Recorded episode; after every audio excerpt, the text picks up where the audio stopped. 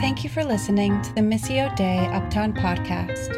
We are a church committed to our neighborhood, seeking to love and serve our beautifully unique community as we join God as He makes all things new. To learn more about us, visit mduptown.com. So, reading from Psalm 13 from the ESV. How long, O Lord, will you forget me forever? How long will you hide your face from me? How long must I take counsel in my soul and have sorrow in my heart all the day? How long shall my enemy be exalted over me? Consider and answer me, O Lord my God. Light up my eyes, lest I sleep the sleep of death. Lest my enemies say, I have prevailed over him. Lest my foes rejoice because I am shaken. But I have trusted in your steadfast love. My heart shall rejoice in your salvation. I will sing to the Lord because he has dealt bountifully with me. This is the word of the Lord. Thanks be to God. You may be seated. So, we've been in Psalms for most of this summer. I think we're in the last few weeks. This is uh, my first time and only time preaching in this series. And um, I picked a doozy. a, free, a few days ago, a friend and I were checking with each other via text, and I found out she was about to head into a really difficult meeting. She was telling me what was gone, and I was like, oh, that, is, that sounds very difficult. No, thank you. And then she asked what I was up to. And I was about to work on my sermon. I told her this Psalm 13, the How, Lo- How Long, O Lord passage. She promptly responded with two cringe emojis. So, where are they? and the one that has a shocked, you know, flushed look. And I was like, okay. I'm assuming she thought of two things. Wow, Tiana, it's been difficult with your son for a long time. I have a son with autism, and it's been, it's been exceptionally difficult the last couple years. And so I was thinking, she thought, wow, Tiana, are you sure you want to preach on that? Or her thought was possibly, I wouldn't want to preach on that. Good luck. She didn't text anymore on the topic, so I don't know what she was thinking exactly, but I know her pretty well. so I'm sure it was uh, probably both of those. I quickly responded with, Oh, yeah, sometimes we're just got to jump in. And as Dory from Finding Nemo says, just keep swimming. That was my response. In addition to this interaction, which we could take that down, my husband and another friend chuckled at me. I told them, hey, I'm preaching on Psalm 13, and literally was like, oh, okay. because everyone knows this is a pretty intense psalm. Now, I didn't have to preach on this psalm, we all got to choose. And Sweet Dory, with her short term memory loss, if you remember the cartoon, isn't one, one of my spiritual advisors, even though she is very wise. Plain and simple, this is the one that came to mind. This is the one that became settled in here. A psalm where David asks several hard questions of God. We see him struggle in the psalm, and then he comes to his eventual conclusion. This psalm feels familiar, one that we can read, and if we're honest, one that possibly we've all felt at some point in our life, whether currently or before. So let's pray. Dear Lord, I thank you for your word. I thank you for um, David's boldness in just talking to you as a friend, just laying it out there. I pray, Lord, that um, things I share today would be of you, and the, the, things that are hard to hear, maybe hard to hear, that we would be able to sit with that and um, know that you are a God that sees these difficult situations and not only sees them, but is with us in them. As we ask, How long, O Lord? Amen. How long, O Lord, will you forget me forever? How long will you hide your face from me? How long must I take counsel in my soul and have sorrow in my heart all the day? How long shall my enemy be exalted over me? Hold these four, five questions as we look at these few slides.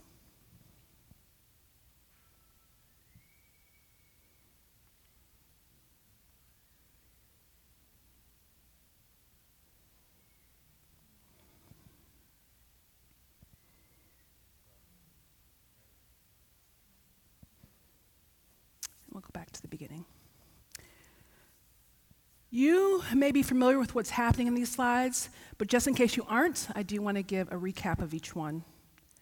On May 25th, 2020, George Perry Floyd Jr. was murdered by now former police officer Derek Chauvin. And we could, can we just stand the first one? Uh, during an arrest made after a store clerk suspected Floyd of using a counterfeit $20 bill. So, a man died over this.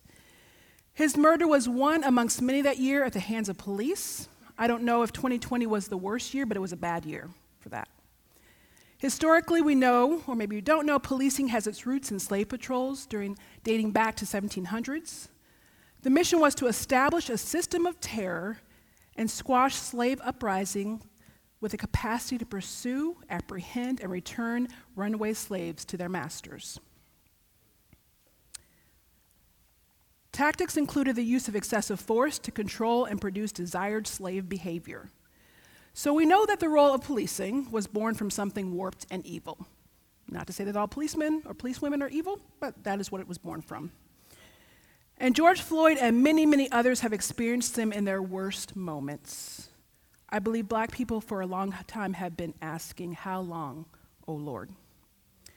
The next slide the National Crime Information Center reports that in 2016 there were 5,712 reports of missing American Indian and Alaska Native women and girls. Through the U.S. Department of Justice's Federal Missing Person Database, NAM USA, only, they only logged 116 cases, so we know there's more. A red hand over the mouth has become the symbol of a growing movement, the MMIW, Missing and Murdered Indigenous Woman Movement. It stands for all the missing sisters whose voices are not heard. It stands for the silence of the media and law enforcement in the midst of this crisis. It stands for the oppression and subjugation of Native women who are now rising up to say hashtag no more stolen sisters. We too are reminded with Thursday's disappearance of Alabama native Carlee Russell that there are tens of thousands missing black women and children. This morning I did find out that Carlee returned home, which is an answer to prayer. I don't know all the details yet, but she's at the hospital currently being evaluated, so that is an answer to prayer. So, yes, we can clap. We can give God praise. We don't have to be, don't have to be afraid to do that. Uh, the number, the next slide. The number of those experiencing homelessness in America is about 582,462. That's a lot for a rich nation. This is an increase of about 2,000 people since the last complete census conducted in 2020. Worldwide, it's estimated that 150 million people are homeless. Those numbers are high, the reasons vary national, natural disasters, unforeseen circumstances, addiction, returning citizens whose criminal records limit their housing options, those fleeing from abuse, mental illness, and etc. We know there's more reasons. A friend, this last picture, a friend, Mike Chobe, who many of you know, posted this picture of this man with a flag standing in front of heavily armed police. I wasn't entirely sure of the context, so I asked. I had an idea, but wasn't totally sure. This past week, Belarusian political performer and cartoonist Ales Pushkin died in prison where he was serving a five year sentence. He was not known to be sick, his wife reported, and the details are really, really murky. He was known for, for being very vocal against an authoritarian government. And this guy, I was reading about him, my friend Mike sent me a ton of stuff. He was quirky and he just, he just went for it. He just went for it. There's plenty that he did that uh, was interesting, but his, he was uh, against this government that was oppressive, and uh, many people either disappeared or died under his ruling, or his, he's still currently in office. We know there's so much nationally and internationally causing grief and displacement, such as civil war, natural disasters, the refugee crisis, American gun violence. As of early July, the Gun Violence Archive has counted more than 330 shootings in the United States. Did you hear me? 330 mass killings. That's, that's let alone the individual situations. Lord have mercy. So I would imagine we all have heard of one or more of these, and that there might be people in this room that have been proximate to these painful situations or know somebody who has been or themselves are in it. In these situations, these moments, we cry out, How long, O Lord? Wanting people's humanity to be what we see first, knowing that they are made in the image of God. But do all who encounter them think that, know that? Wanting real and lasting solutions, wanting, praying, hoping that God is hearing our heart's cry. How long, O Lord?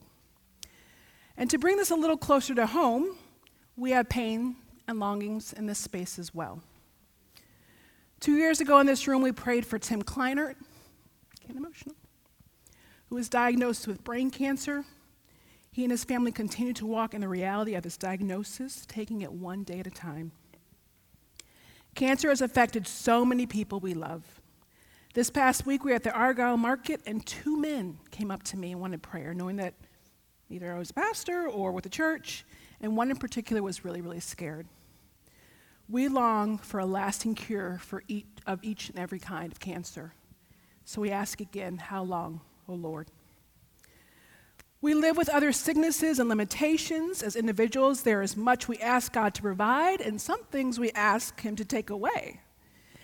And sometimes we're asking, maybe even begging for years. We desire for our children who are far off and estranged to know love and healing and ultimately know Christ and to be a part of our lives again. We ask for mental anguish to be relieved. We look at the church knowing she could be so much more and want better for her and those she welcomes. We long for children that our bodies at this time have not made space for. And I could go on and on and on. What causes us to ask these questions that David asked and many of you would shake your head in agreement or amen. How long, O Lord? In the other verses, our enemies feel very present and at times appear to have the victory. When have you felt that way? When it's like, man, these enemies are just crowding in on me. The despair, the sadness, the grief, the anger, the brokenheartedness are also overwhelming and maybe can be perceived as enemies. We, like David in verse 3, say, Consider and answer me, O Lord my God. Light up my eyes. I love that. Light up my eyes, lest I sleep the sleep of death. So here we are, having looked out there, having looked in here, in here maybe. And you might be thinking, Thanks, Tiana. it's a lovely day. I'm here in town for a wedding with my friends. What on earth did I come to? Well, when you pick Psalm 13, you got to go with what's in Psalm 13. And so, thanks, Mom. my mom's my cheerleader, and she's wearing black and white, as I said. I love that. And like so many of the Psalms, we have to look at the manner of real life, right? Like, we know the stuff that's fun and fluffy, and we need that. We need good tacos. We need amusement parks, or some people do, but we got to also look at the things that are real, the things that pain us, these realities at life. Where am I? Lost my spot. I believe we need to be okay with that. And there are two more verses. So it doesn't end with just the verses that are difficult. Reading verses 5 and 6 from the NIV. But I trust in your unfailing love. My heart rejoices in your salvation. I will sing the Lord's praise, for he has been good to me.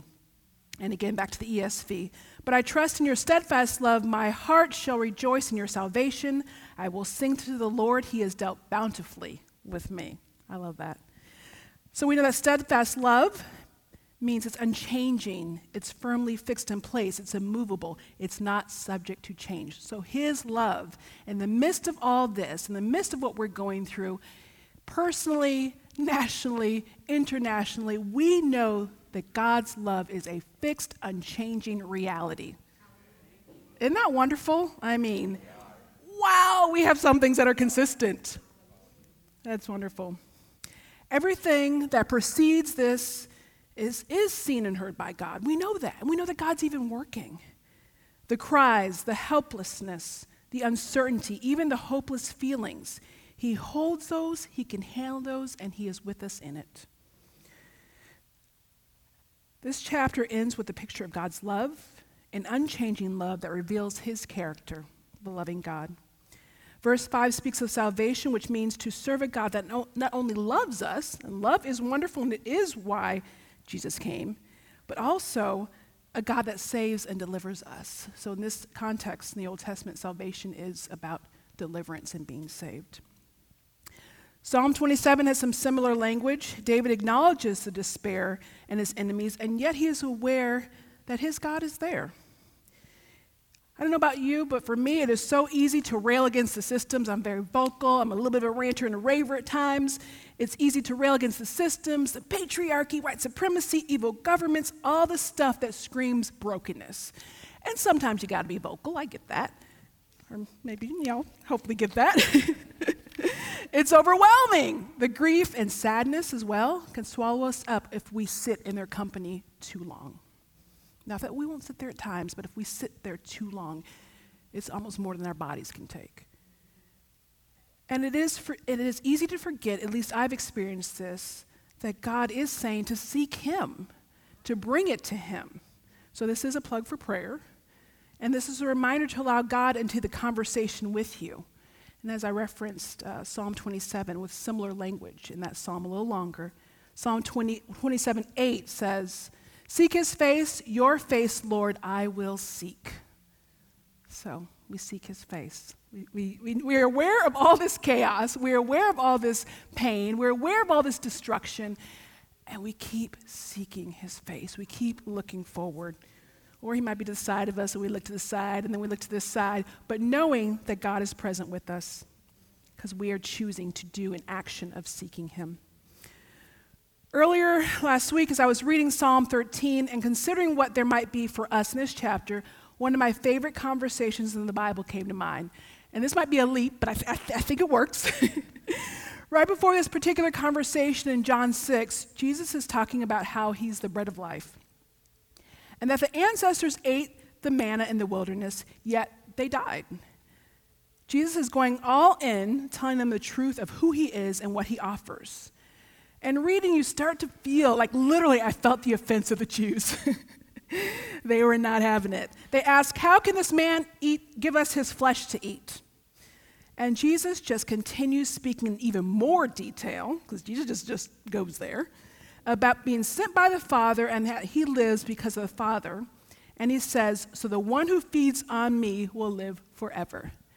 Can you imagine being in a synagogue or hearing a man teach and he says this? Well, Jesus, Jesus is aware of the, of the grumblings. He's saying this while teaching, and folks are literally freaking out. So imagine this. Like, if, you, if somebody came and said that in this context, feed on my flesh, we'd probably be like, oh, okay. Uh. And so they were, they were having a moment. And what follows is what I want to read from John 6, 60 through 69. On hearing it, many of his disciples said, This is a hard teaching which it would be, who can accept it? Aware that his disciples were grumbling about this, Jesus said to them, Does this offend you? Then what if you see the Son of Man ascend to where he was before? The Spirit gives life, the flesh counts for nothing. The words I have spoken to you, they are full of the Spirit and life. Yet there are some of you who do not believe. For Jesus had known from the beginning which of them did not believe and who would betray him. He went on to say, This is why I told you that no one can come to me unless the Father has enabled them. From this time, many of his disciples turned back and no longer followed. And this is my favorite part right here. You do not want to leave too, do you? Jesus asked the twelve. Simon Peter answered him, Lord, to whom shall we go? You have the words of eternal life. Can you imagine just having that kind of clarity? You have come to believe and know that you are the Holy One of God. So Peter's affirming him as you know this, you believe it. This is where else do we have? Who else do we have except you? This is the Son of God who loves us. He is the one that is with you in the sadness and in your journey. He is the one that when we flee, he's still there. Like he was like, Are you about to leave? I mean, he's, he's not going anywhere. This is the one that hears the cry of our heart when no one else quite gets it. This is the one who hears your prayers. This is the one who we can ask, How long, O Lord? And no matter the length of time, he is with us because he's Emmanuel. To whom shall we go? You have the words to eternal life. And getting back to the psalm, additionally, with all the concerns and the weight of this world, we know that God does care about justice. Author Tim Stafford writes this in a short commentary on Psalms and God's justice in NIV Bible, which is, which is a regular Bible. It's that thick, but they have a lot of writers who write um, little commentaries before each book. These deeply emotional poems have a theme the struggle to set the world right. The psalmist praise God for his mighty works of justice and they plead with God Save me from evil. Come and judge the world. Set things right. The psalmist teaches us how to pray about everything. Most of all, they teach us how to pray about justice. Further down in his commentary, Stafford writes The psalmists do understand that God is at work to set a violent and unjust world right. The Psalms are designed to wake us up and enlarge our minds and feelings. The, they teach us how to pray for the weak and the vulnerable. They teach us how to pray as the weak and the vulnerable. We too can sing the songs of justice, end quote. So when we read chapters like Psalm 13 and we ask our questions of God, we can know He is at work in us, in our world, and also invites us into His work. And that's a gift, actually. Prayer is something absolutely we need to do. Several of us need to do it more. But we're also invited into the work of justice, into the work of loving our neighbor, into the work of seeing the least of these, into the work of knowing we are the least of these and responding. Because with him lies the hope. I didn't know my mom was going to be here, but um, so there's a few topics I talk about a lot, I realize. Black Panther, because it was revolutionary. Come on, guys. My children, and more recently, my brother, who died, um, was found dead in September. And at that time, I received a book a friend of mine had given me, same friend who texted me the emojis. the words, poem, Psalms for the Struggle, the words of her mouth. And it's just this person, uh, the editor takes Psalms and about, I don't know, 20 different authors, and they either comment on the whole psalm in a poem or reflections, or they comment on a couple verses. And so um, Julia Seymour, I don't, I don't really know much about her, if she's a pastor or author or what, um, she responds to part of Psalm 13. So I want to read you that as our closing, because TT preaches short. it is a lovely day. You got to get out. So this is for Psalm uh, 13 from uh, verse 2a that she's responding to. How long must I bear pain in my soul and have sorrow in my heart all day long? The cycles of grief, denial, anger, bargaining, depression, acceptance are idols. There are mile markers on a highway I am not traveling.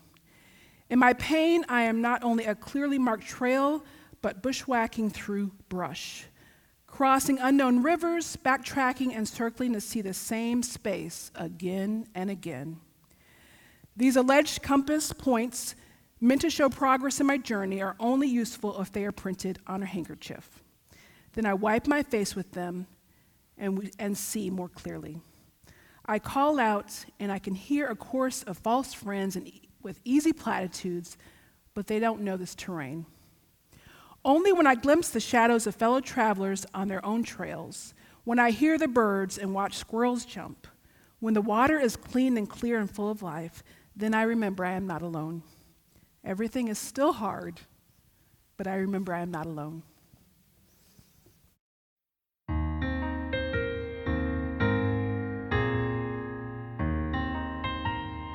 Thank you for listening to the Missio Dei Uptown podcast. We are a church committed to our neighborhood, seeking to love and serve our beautifully unique community as we join God as He makes all things new. To learn more about us, visit mduptown.com.